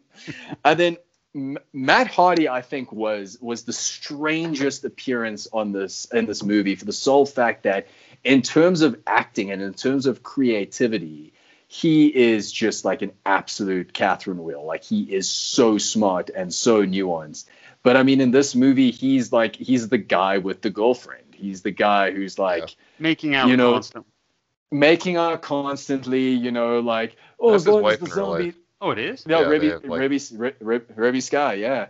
And for him, it's like you know, as long as nobody hurts my girlfriend, like, prefer- yeah, I- I'm, I'm kind of, wa- I'm kind of like have some scenes in the corner of my eye just to inform some of my um, opinions. And right now, I'm right at the scene where, while they're trying to get zombies away from the door, Matt Hardy stood up, pulling up his pants because he's just been Mhm. caught in the act with his wife, and that, you know, and that's that's a horror trope in itself. There's always the couple that there's imminent death but there's more than enough time to, you know, get friendly. Then we have Shane Douglas, who is cast as the pretty boy, um, like the pretty boy savior of the group.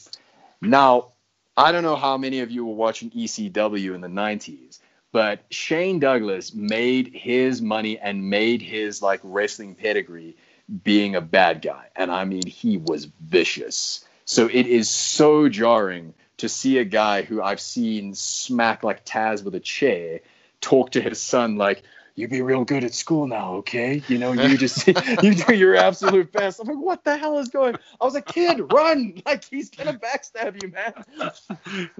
This is the franchise, right? Yeah, the franchise Shane Douglas. Um, apparently an incredibly, incredibly humble and nice guy in real life, but his uh, his his his uh his work character was a very, very vicious guy. So we have um, tropes within tropes here. We have the predefined tropes of who these people were in the wrestling world versus who they were in this film, which is not the same thing. I bet this movie Which- was a shit ton of fun to make. Oh, could Oh, you with- oh, imagine? with- yeah. Yeah. Well, with without a doubt. I mean, and I think like where where it's really funny is that all of them are playing themselves, which is a very like um um the what what- what's that movie with uh, James Franco and Seth Rogen where the world is ending? Um, this is the end, or um, yeah, this is the end. It's very Yeah. much that where they're playing heightened versions of themselves. But I mean, I would argue that with a lot of them, they are like very much like deviating from their character.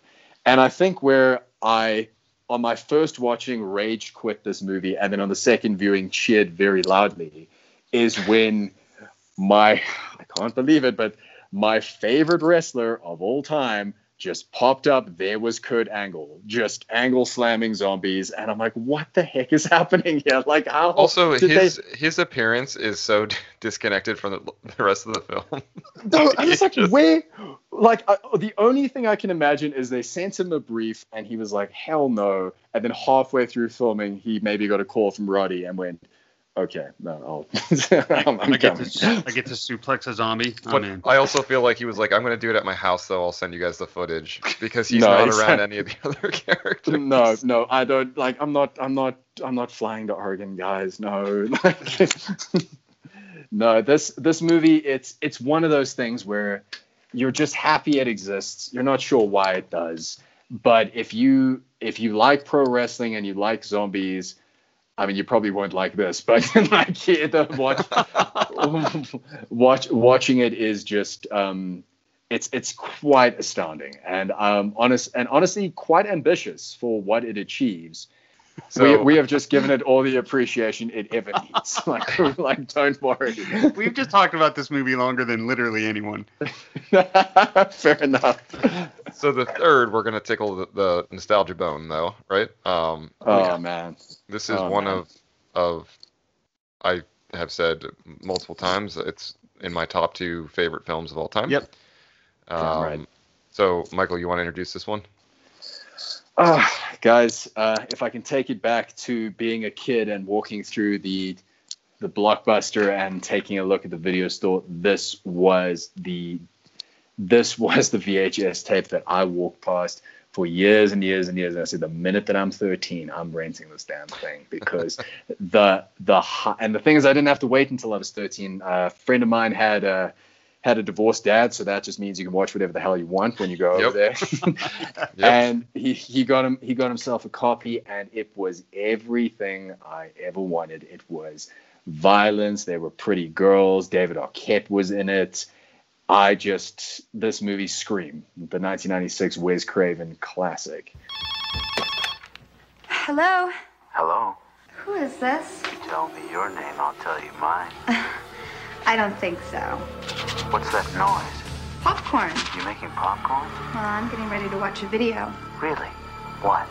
Oh, just some scary movie. You like scary movies? Uh huh. You never told me your name. Why do you want to know my name? I want to know who I'm looking at.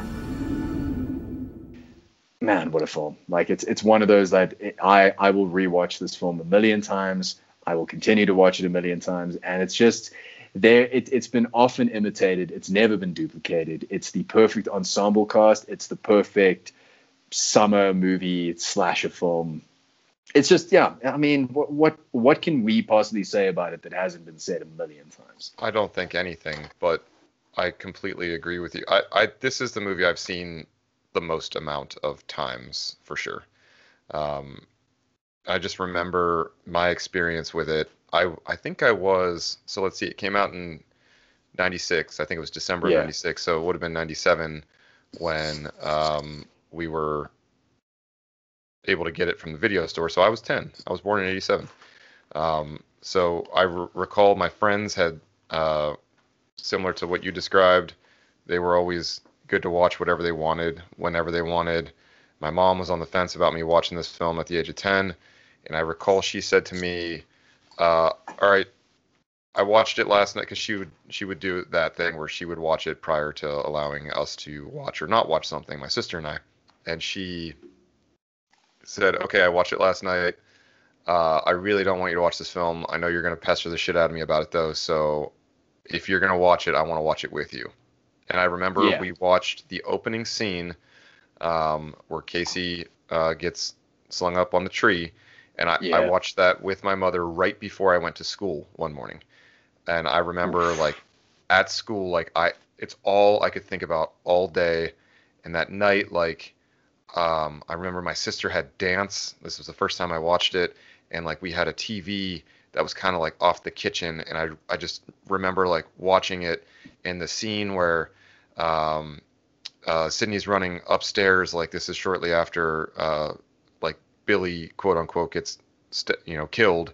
In her mind, Yeah. she's killed, and then the guy's coming after her, and he's running uh, through the upstairs chasing her, and then my mom comes in. She's like, "All right, we got to take your sister to dance." And I was like, "No, no, no, you, I can't." She's like, "Well, a, I don't want you watching this movie. B, I've allowed you to watch it. C, I'm not letting you sit home by yourself to watch this movie." Yeah, I had to, like, damn right. I had to pause it there, and then I came home and finished it. And then I just remember, like that night, I stayed up all night thinking about it, and it just completely, like, disrupted. It was a pattern interrupt for what my brain was capable of doing at that point in life, and it completely changed my perspective, and it got me so hooked on horror, and it was the gateway that brought me into absolutely everything.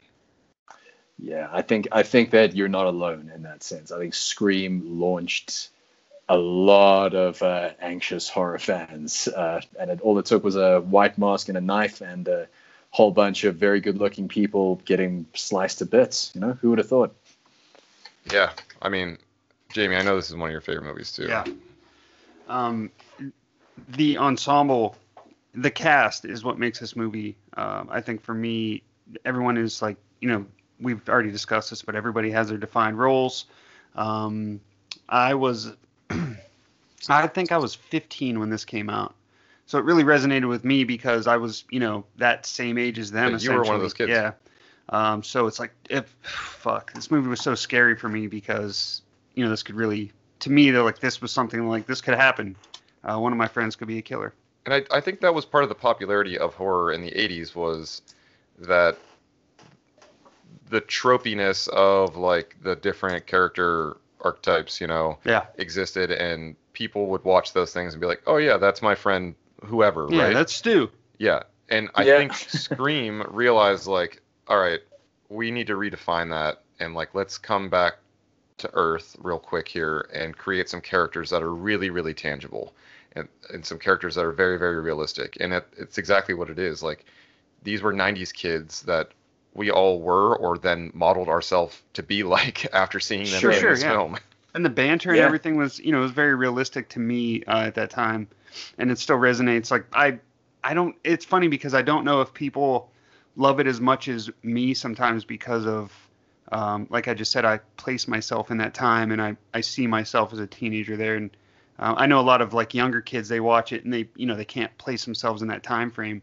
Um, that's what I always do. I just place myself right in there. But John and I both have cats. Uh, I already mentioned this briefly, but we both have cats named after people in this cast. My cat is Sidney Prescott. Oh, nice. And John Very has nice. uh, Dewey. So and uh, Are we- next up we're- is going to be tail weathers Yeah, whenever, yeah, right. whenever we get another one let's hit some of these characters and and maybe define some of their tropes though so we've got drew barrymore first up first dead as casey Yeah, the the, the lamb to slaughter, basically. The Yeah. the the, vic- the victim in which the entire film is essentially circulated around.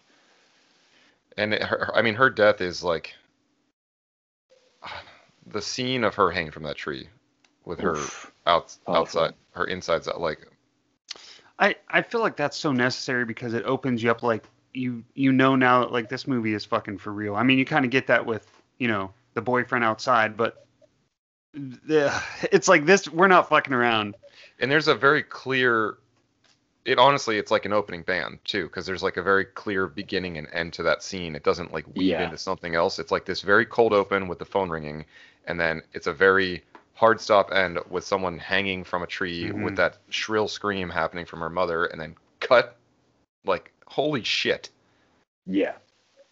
all right so we've got drew barrymore then we head to nev campbell as sidney Sidney, The yeah, best. the the yeah, the final the final girl, like the one who um the one who basically outlives and outlasts. Um, on a lot of um on a lot of blog sites and a lot of write-ups, she's kind of described as like the virgin or final girl, which is a which is an unfortunate like um like non de plume for a for like what was kind of going around in 90s and early 2000s culture where you were kind of on a spectrum of either quote unquote slut or virgin. Um, which is yeah it's, it's it's kind of an interesting way in which we kind of viewed movies now whereas like i think it's it's a trope that thankfully doesn't really exist anymore. Yeah, but yeah. because it's a trope that's modeled after like people like humans and it's it's Yeah, precisely, think that, yeah. yeah. that's But yeah, how we she- kind of viewed people and she's really kind of redefined the character for sure and her her the strength of her character having like emotional and mental fortitude after you know her going through the shit that with her mother dying and all that like uh i mean it's sh- sh- just really redefined an entire genre Yeah. of No, empowered, strong characters. No, no, absolutely. And uh, Liesl Ahlers, who plays um, who plays our lovely final girl in um, Trigger. Well, not final girl. I think you're gonna have to watch the movie to figure out because man, there's uh, a lot of twists and turns in Triggered. But she Yeah, actually really are. modeled, she modeled a lot of her character over Sidney Prescott to the point where I'm sure she doesn't mind me embarrassing her, but she's got a little um, she's got a little book that she goes to with all her acting notes and stuff. And there were like a couple of photos of Sidney kind of like plastered Oh all over God. it. And I thought that was so cute because like yeah, That's I mean that, if you're if you're playing the strong empowered um, woman in a horror film, I mean you gotta you gotta give it up to Sidney in the same way that if you you know you got to give it up to um, you know you got to give it up to like the the original lady uh, Ridley from Alien if you're going to play a strong empowered action woman. It's just there's certain archetypes that define a generation, and yeah, Nev Campbell, Sidney Prescott is just that. She's the girl, man. Yeah, and one hundred Scully too from X Files. I feel like she Of really course. like, hey, Yeah, you the- don't like you, you can be a doctor. You can be Mhm. a strong, intelligent woman that is uh, the counterweight to your like very standard man type uh, character in the form of of a Fox. Um, Yeah. Yeah. So yeah, I'll talk about fucking X Files. Any Mhm. Man, no- this new uh, podcast, podcast, is don't worry. called Harry Potter and the X Files. I don't know if you guys have heard it. It's great. and we've been cancelled. Damn it. Not renewed for season one. Yeah. Um, next we've got Damn Skeet. Skeet Ulrich. Uh, Billy. the most 90 the most 90s hot guy name ever we all we just accept Really? names like It is, Skeet yes. and Chaz and Chad and I don't know. It's yeah, amazing Billy to me Loomis, how the well. uh, I was just gonna say it's amazing to me how well acted this this movie is. Like these kids, did they just fucking nail it? I, I know, and he he, Like he Skeet. truly does it. God damn. Like we talked, you and I talked about the video store scene before, John, but um, as recently as last episode. But like him in that movie, that video store, it's like he is the killer, and he, oh fuck, like his eyes. You know what always pissed me off? Yeah. though, I gotta say. What? The cover of the film, he's got that like Zorro facial hair, Yeah, he and does. in the movie he does. yeah. Honestly, That- like I this has been right. bothering me for the past like 24 years. I, about it I can day. guarantee. No, I can guarantee that that was a producer's note because I'm just a, a little peek behind the curtain here. But a lot of the time, what happens is that like once they've kind of selected the the roles, you do the promotional material before you do the um you do the you do the filming. I mean, I, I once was in a trailer for a movie that hadn't been shot yet, which I think is a bit presumptuous. But um, to give you an idea, like it was a '60s uh, set movie, the one that I was just in uh, yesterday. And they asked me like you know because my the, my character arc is that i start out being quite a conservative guy. And through meeting this woman i kind of like embrace more of the 60s counterculture. So like all right mike we're gonna need you to grow your hair. I'm like sure and uh, yeah then i rocked up with my grown hair and they were like yeah you're gonna have to go for a haircut because it it, it it didn't look good guys. It did not look good. So like there's all there was the same deal where like there's a lot of like promotional posters of this uh of this man with um, what appears to be a dead ferret on his head and scraggly facial hair, and in the movie, in the movie, it's crew cut and clean cut, and that is the way it stays. Like it's just, um, yeah, like I think a lot of the time you you get the right casting and you have a vision of what you want that character to look like. And I mean, a quote unquote Zorro facial hair was, I think, very in in the '90s. Um, This is the this is the time period in which people started growing just the goatee, and we didn't say anything. We were just like, Mhm. okay, that, that's that's just That's what we do thing, now. yeah. That's if that ever cool. comes back, I will go live underground. Don't worry, new new metal's coming back, man. Don't you worry. Like we're we're two steps away from goatees and mudvayne t-shirts. But yeah, like it's I've I really I really never thought about that of this guy not having facial hair in the movie. It and also really I kind of bothers me that Matthew Lillard is not on the Yeah, in the picture. Drew Barrymore cover, is, and she's like doubly down because it's they're standing in front of her face and she's still in there, but he is not. yeah, Yeah, no. Un- unfortunately, that's the that's the difference between. Uh, first of all, if we can talk about uh, Matthew um, Lillard, which who is my favorite actor in this, because um, he was just in so many movies that um, I hold in such high reverence, um, like SLC Punk. Um, I mean, he was my generation. He was he was my generation's Shaggy. So I mean, I Right. cannot love him. Yeah. But and you know, like and then little comedic things like uh, without a paddle. comic relief. But in Yeah. this film too, like he is the comic relief, and then it's it's offset by the fact that um, this is a spoiler, and if you've not seen Scream by the time you're getting to the end of this episode, what the fuck? I don't- But it's- he's one of the it's been killers, so yeah. It's been out for Um, 24 years, guys. Come on. Yeah. And if But- you've not asked yourself the question, why does Stu have facial hair on the cover and not in the movie? Also, what the fuck, you know? Um, but yeah, no, but, Stu's character, the comic relief, so so prominent, and and Jamie Kennedy's too. Randy's character, I think he does a great job for comic relief, but he's also like he's a reliable source of information through the through all three films. Um, even though he doesn't make it to the third, he still has an appearance on that video, and he's kind of like the uh, he's almost like the Frog Brothers uh, uh, subject matter expert, you know, Yeah. that you Yeah, can yeah, rely yeah. on to kind of help guide you through the unknown. Um, so his his trope uh, is well represented here, and I think kind of redefined that too, and really empowered people like like what I became, um, which is a you know a horror nut, um, and Yeah.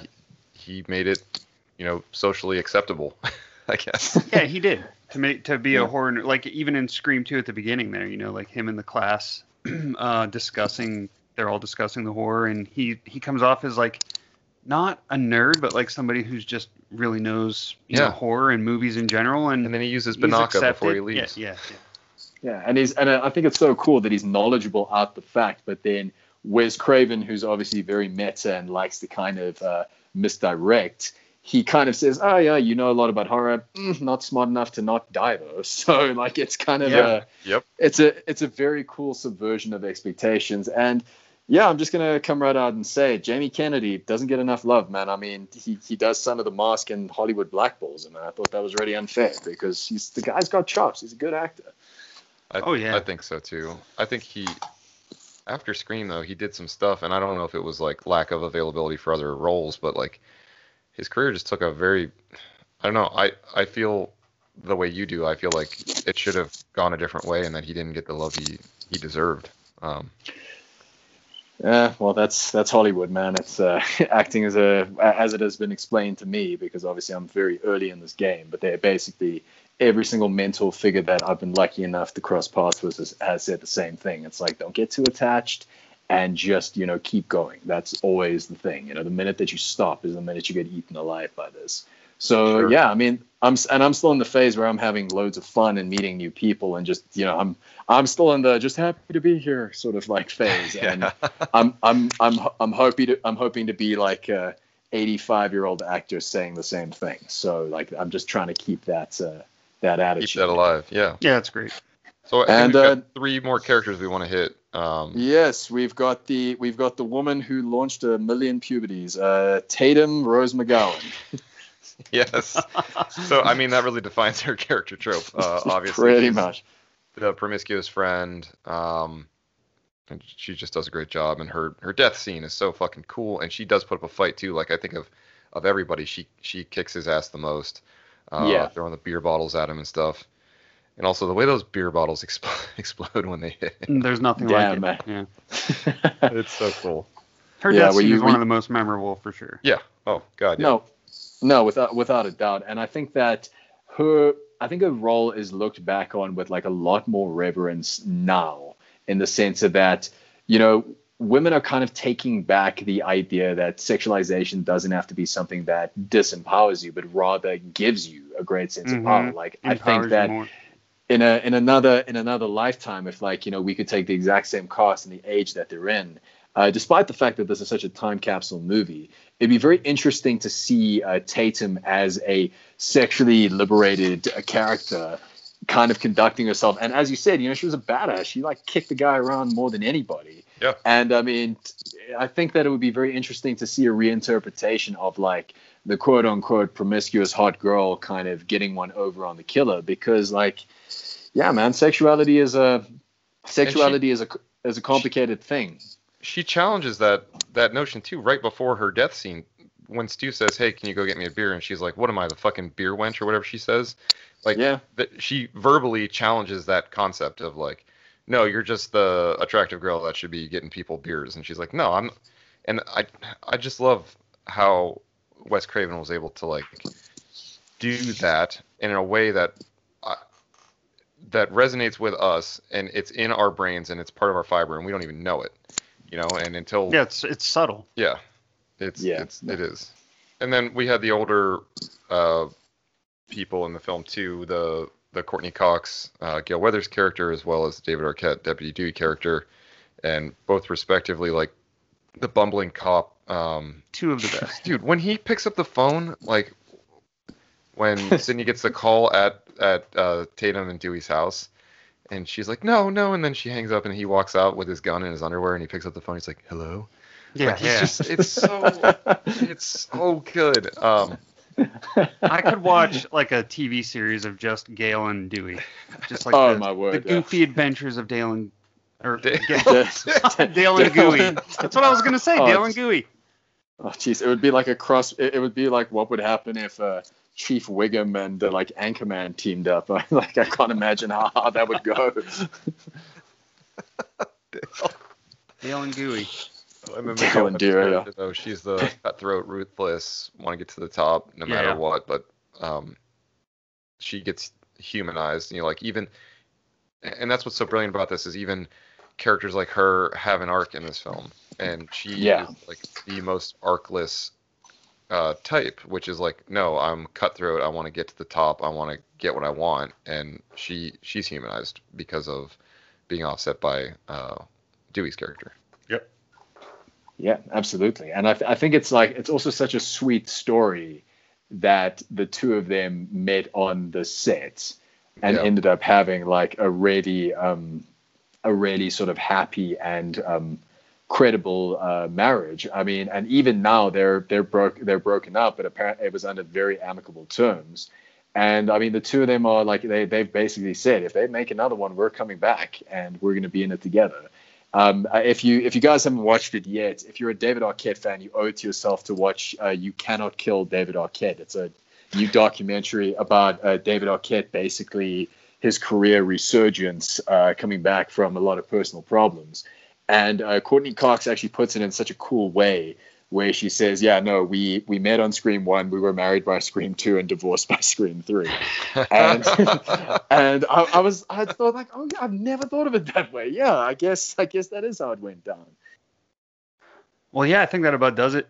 Uh, Michael, this has been amazing, man. Thank you so much for joining us and bullshitting about um, some amazing and some uh, fun movies.